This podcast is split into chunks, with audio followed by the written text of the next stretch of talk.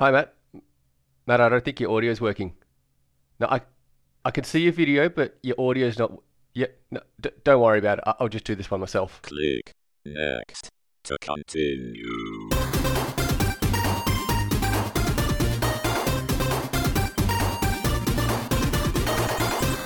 Welcome to this episode of Click Next to Continue. I'm Raf Darnowski, and today's episode, a little bit different, um, tackling a topic that's, I guess, uh, not quite in the learning space, uh, which is basically looking at, hey, how do we deal with working remotely, uh, which is something that a lot of us can find challenging uh, if we haven't done it before. And beyond, I guess, the technology aspects of it and the infrastructure aspects, there's there's a lot to consider around state of mind and, and staying connected and And how you stay productive uh, in this space, and I guess deal with some of the anxieties of a rapidly changing work environment. Um, while on top, obviously, uh, of that, we've also got the current crisis that is obviously uh, going to be impacting our well-being and state of mind and all that sort of thing. Now, I am not going to say I have any, I guess, real expertise in terms of, hey, here's some great methods of, of maintaining your well-being, um, but I have been remote working uh, for about five odd years. Um, so what I thought I could do um, is I could share my experience of transitioning from a nine to five in the office environment um, to an environment where all of a sudden I found myself at home. Um, and, and, and it felt quite weird and, and, and almost a little bit naked. Um, I didn't have the office around me, so it, it was quite a big transition. And, and, and what I can do is I can share, I guess, some of the traps that I fell into. Um, and then I guess some of the techniques that over time I've developed um, to keep myself productive um, and keep myself sane. Um, So hopefully some of these resonate for you. Um, and, and at the end of this episode, I'd, I'd also encourage everyone to share um, uh, any tips they have. So I guess I'll go through the traps that I fell into and then speak to some of the mitigations of, of, of those traps that I fell into. So um, one of the big challenges is that a lot of people, when they start working from home, it, it kind of slowly shifts into a state where you're living at work. Um, and and because normally we have, I guess, a physical separation from our workplace. So I go somewhere and I'm in a work state of mind and I'm doing work and, and that's the environment that I can do work. And I jump in my car or on a tram or ride my bike. I get home and that's my home invite. There's that really clear um, physical boundary. Um, and that gives us a really nice way of disconnecting from work. And then obviously, you know, mobile technology and all that sort of thing, getting emails on your phone started to blur those lines. Um, and that was even a bit dangerous. But when you start working from home, you really run the risk, if you're not careful, of ending up in a situation where you're actually living at work. Um, and work starts to dominate your entire being at home. Um, and this is one of the traps I fell into where, you know, my work setup is just in my study. So I can pop in there at any time. I can check some emails. Um, I can always do something. I'll make sure that all the documents and stuff I'm working on are open just in case I want to fiddle with something at some point, you know, late night, weekends, all that sort of thing. It ended up being that I was, I was always staying connected with work, which meant that everything was based around that, my decision-making of um, when I'm going to go out for lunch or what I'm going to do on the weekend or what time I wake up was all based around, well, work's just right there and I can be doing work. Um, there was just this drive that if I'm not working, why am I not working? Um, so some of the, I guess, techniques for trying to change this, and they're going to sound quite basic, um, but uh, one... setting yourself a routine. So you do have a routine of transitioning from being at home to being at work. Um, and, and this is really basic stuff. Um, so things like in the morning, getting up and, and getting dressed for work. Um, so to a degree, I guess, being able to go, okay, yep, I wake up, I have breakfast, I get ready, have a shower, all that sort of jazz. And then I make myself look, I guess, professional. And then I go to work. So be it at eight a.m., nine a.m., whatever it happens to be, I go to work and I go, yep, now I've transitioned into work. Um, and then at the end of the day, having some kind of routine that is the routine you have that dictates you are um, stopping work. And this sounds really basic, uh, but when you think about it, um, when you've got a little kid, one of the big things they talk about to get them uh, sleeping at the right time is to have a routine that kind of, I guess, gets them ready to go to sleep. Um, and I guess the same in the mornings, you need a bit of a routine to get them going. Otherwise you have a cranky toddler for the rest of the day. So working out what your routine is, and it can be really basic stuff. So just the point of having breakfast, having a coffee, reading a paper, reading the news or whatever it is, um, and always doing that consistently and at the same time gives you that, I guess, consistent transitioning routine to get into state of mind for work. And at the end of the day, and this is probably super important, doing something that signifies you're definitely done. Um, so one of the things I do is I pack up all my work stuff as much as possible. And obviously this is going to be challenging if if you've kind of, you know, transitioned to working from home and you've got everything set up on the kitchen um, bench or something like that. Um, but just being able to get your notes, uh, your laptop, whatever it happens to be, pack it all up, put it in your work bag, put it away, put it out of line of sight, so that during the course of going around your house, you don't keep catching, I guess, your workspace and your vision, which will then trigger you to think about work. And you kind of end up again going back to that state of mind. So just tidying everything up and returning your house that there's no evidence that you've done work, probably a really good way to ensuring you've got, one, the routine of packing everything up and going home. And I was just doing quotation marks, which don't really do um, well on a podcast. But having that routine really does help quite a lot. The other thing that helps is, I guess, just getting out. So I think what I find is if I've had a really intense day, that routine of finishing up for the day has to be extended or, or bolstered a bit. Because again, like normally if you've got the physical routine of you've left work and coming home, that's that's a really big, I guess, event that can flick your mind out of being at work and going home. If you've had a really intense day, sometimes the, I guess, the standard routine of, hey, pack this stuff up, all that sort of thing isn't quite enough. And and what I've been finding is having my workday punctuated with going out for a walk actually really, really helps me be able to clearly, um, I guess, mentally delineate between, yes, I finished work and I've done this activity that completely breaks away from work. And then I go off and then I literally come home. So I've gone for my walk, which is, I guess, a, a pseudo commute. And then I come home and then I'm ready to go. And, you know, it, it's as though I have literally come home from work. Um, I've had the physicality of opening the door and all that sort of thing. I guess, yeah, that, that, that really does help kind of be a more definitive physical punctuation of my workday. And again, it also allows me to, I guess, you know, clear my mind, you know, going for a walk.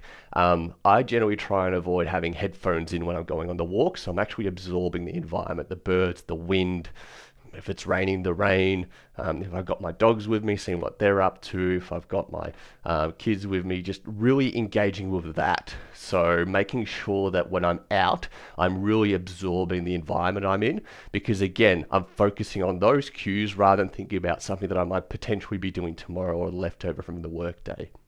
Now, the next thing I'm going to talk a little bit about is, I guess, the technology side of things. So one of, I guess, the big things that we've seen is all of a sudden we're using technologies that previously wouldn't have been using too much. Um, I guess the most obvious one is virtual conferencing. Um, and then on top of that, depending on your role, you have may have other collaboration tools and other communication methods um, that you um, need to adopt uh, in order to get your job done. So from a technology standpoint, one of the big things is a lot of people have anxiety around using a new technology and getting into a rhythm with it. So I guess if all of a sudden you've started using WebEx, you've started using Zoom, um, or you've started using other virtual conferencing technologies, um, there's there's memes out there about, you know, the, the virtual conference bingo. How's your audio working? How your camera's not off? All that sort of thing. Um, and I guess that one burns time if, if whenever you're having a meeting, you're sort of going through that. Um, but also, I guess it causes anxiety because you're spending time on something that isn't, I guess, your end goal. And there's a sense of, I guess, oh, I'm not being as professional as I could be. So the, one of the ways I've, I've sort of been um, able to mitigate that is have a little checklist to go through for each of these technologies if I'm facilitating a session. And that's a checklist one for myself, but also for other participants, because I guess in particular right now, we've probably got a lot of people that they are involved in your sessions or they're involved in your meetings or whatever it happens to be, and they're not familiar with the technology and they do need a little bit of help now and then, because again, if someone's been used to going to face-to-face meetings for most of their career and really avoided actively um, having any virtual sessions, being able to log into WebEx, making sure their audio is working, troubleshooting their audio, all these things are going to be quite tricky. So working out, okay, well, hypothetically, what are the common things that are going to go wrong? So I guess one, audio is a big, big, big, big one that usually goes wrong with virtual technologies. And then cameras and sharing screens and all that sort of thing are secondary. So if you can take it upon yourself to, one, come up with a checklist for yourself to ensure that the session starts correctly and to make sure that you're ready.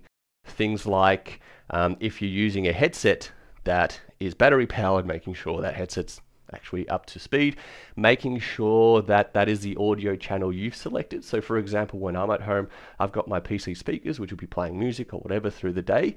And then when I jump on a call, I've got a headset that I put on. And you know, the common catch there is I jump into the conference start and the audio for the conference is coming through my computer speakers rather than through my headset. So just having a little checklist so it's smooth for you and doesn't cause any anxiety. And then having a checklist of how do you help participants. To the point around audio, the common thing that happens is people can't get the audio working on their computer. So having a method of how do you communicate with someone who is having this, because obviously sometimes you can talk to them and you get that situation of them pointing and trying to talk at you and indicating they can hear you, but they can't communicate back to you. But also for people who are just in the meeting and clearly there's just no response from them. So um, nothing going on. What's the chat feature within the tool you're using? How do you reach out to them? And is that chat feature obvious enough? Or is it a case of, you know, trying to reach out for them for that chat feature? If you can't, if you've got their mobile phone, flick them a message or give them a quick call and go, hey, how are you going with this stuff? Is it all okay? And potentially having some instructions for them to back it up. So if they are really, really, really struggling with getting their audio working on their computer, giving them the option of dialing in and then sharing your screen. And that way, you know, people participating via two accounts, they've dialed in for the audio and been able to communicate and they're still able to see your screen. But yeah, kind of working out ways of mitigating this. And there's quite a lot out there in terms of free information around how to troubleshoot WebEx, Zoom, Hangouts, um, Slack, because these are common issues that do happen. And again, if, if people haven't previously been using these technologies, their hardware may not have been set up correctly to work with it all. And I guess making the person who is experiencing these issues not feel like they're causing a hindrance, making it feel like, yeah, this is this is part and parcel of using some of these technologies. We're all learning. It happens. It's not in anyone's control. It's not anyone's fault. Putting them at ease so when the session does actually get going, they're not kind of a bit in the back of the room shy, like, oh, sorry about that or all that. We're all in the same boat right now. And even if you know the technology back to front, inside out, it still always does weird stuff down the track. So accepting the fact that it is a little bit more challenging, um, accepting the fact you are in a different environment, hiccups do happen, and there's ways around those hiccups. Um, so making sure that you've got those kind of mitigation plans in place. On that technology front, um, the other thing to consider is how do you stay in touch informally with your colleagues? So obviously when you go home, you've got your virtual sessions um, and, and they play a part for meetings. Um, you've got your emails, which previously you would have used, I guess, for formal communications. But how do you still retain that kind of just connecting with a colleague, popping over to their desk, having a bit of a chat, allowing that chat to be work and a bit of outside of work, um, a bit more casual, relaxed? How do you create that? Um, and again, depending on your organization, there may be some tools in place that already do that. Um, perhaps, um, you know, you've got Facebook Workplace um, or you've got Microsoft Teams or you've got another tool that sort of does it.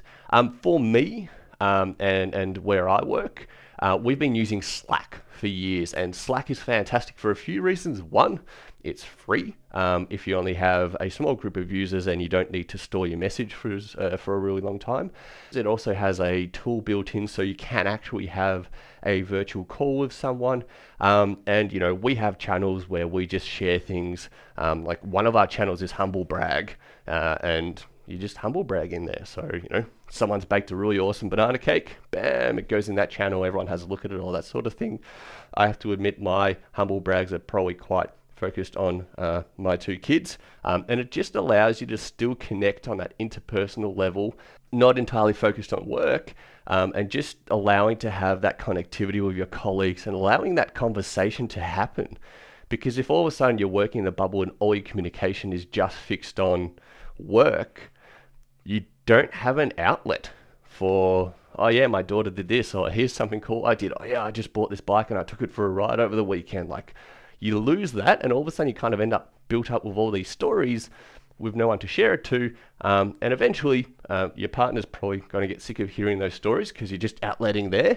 Um, but also you, you kind of lose that sense of connectivity with your colleagues and, and connectivity with, I guess, the life you've had.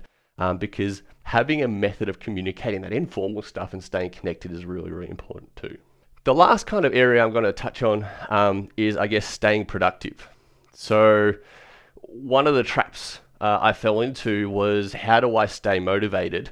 And, and I kind of went probably too far the other way, where I went, right, I'm working at home, and the way I'm going to prove that I'm working at home is working crazy hours. Um, so, you know, start seven a.m., finish seven thirty, uh, and all that sort of thing, and just be doing stuff so that when I punch my timesheet, it's like, look at all the stuff I did. And that's, I guess, a good way to show that you're busy. Um, but it doesn't mean you've been productive. Um, and I think there's a big difference between being busy and being productive. Um, but for me, being busy means that you have been doing something. Being productive is achieving outcomes. Um, so one of the big things is being able to set yourself the goal outcomes for the day and letting that steer how you approach your day. And this may be a conversation with your manager to say, hey, at the start of the day, I'm going to go, this is this is what I'm going to achieve. Um, and if achieving that doesn't necessarily have to happen by five or six or whatever it happens to be, allowing your day to be a little bit fragmented to stay productive, to allow for distractions. So what I mean by that is, obviously now you're working from home and you may have distractions, you know, the courier comes and delivers a package, or the kids keep coming in and wanting to do something, um, or you have to help your partner out with something because now you're around and you're actually able to. And if you view that being busy is how you demonstrate your value, then you're going to want to dismiss these things and get frustrated that they're occurring and get back to work. Um, because, you know, five o'clock or six or seven, that's when you need to finish up. If, on the other hand, you're comfortable with, hey, here's the outcomes I need to achieve for the day, and you go, okay, well, I'm going to accept this distraction.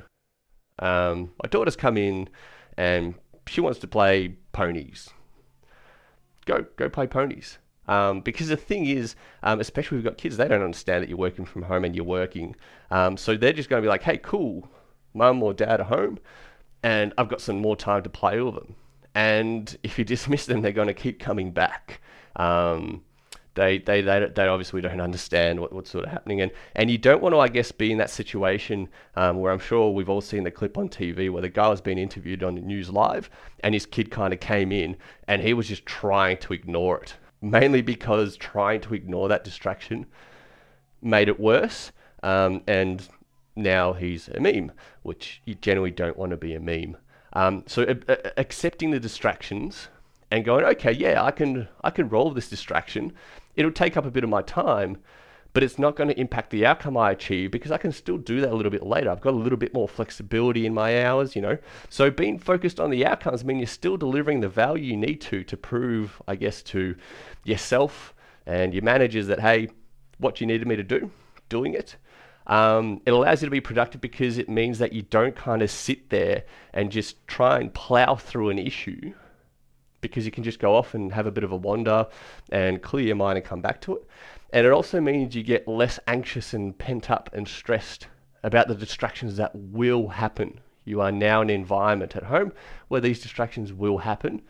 So it allows you to be more comfortable with, yep, distractions happen, no worries, I can deal with them, and I can just kind of allow them to be part of my day, um, and kind of make your work day flow a little bit around what's happening. Um, obviously, with still that really definitive punctuation of, hey, I've finished working now and I'm going to cut things off, and so you can actually focus on um, home life. So for me, those are probably, I guess, the, the, the key things I want to highlight in terms of some of the traps I've fallen into um, and some of the techniques I have for avoiding those traps. And I guess one, keeping productive, two, keeping sane, um, and three, staying connected uh, with, I guess, my colleagues and, and, and, and uh, making sure I still get an opportunity to have similar experiences and conversations and connection with the people I work with. Um, From here, if, if you have any other tips you'd like to share, uh, I'd definitely love for you to share them um, via any of the channels, so uh, be it on our Twitter feed or be it on the LinkedIn post or whatever it is. Um, I hope some of these things have, I guess, um, given you some takeaway tips. I also hope that maybe this has relaxed you a little bit around just working remotely, that if you're working remotely, then some of the things that may be perceived as unprofessional, so you're on a video call, a kid comes in, it's accepted. People accept it. They're going to be forgiving of it. Um, so don't worry about those things too much. Distractions will happen. Um, and thanks. Thanks for listening.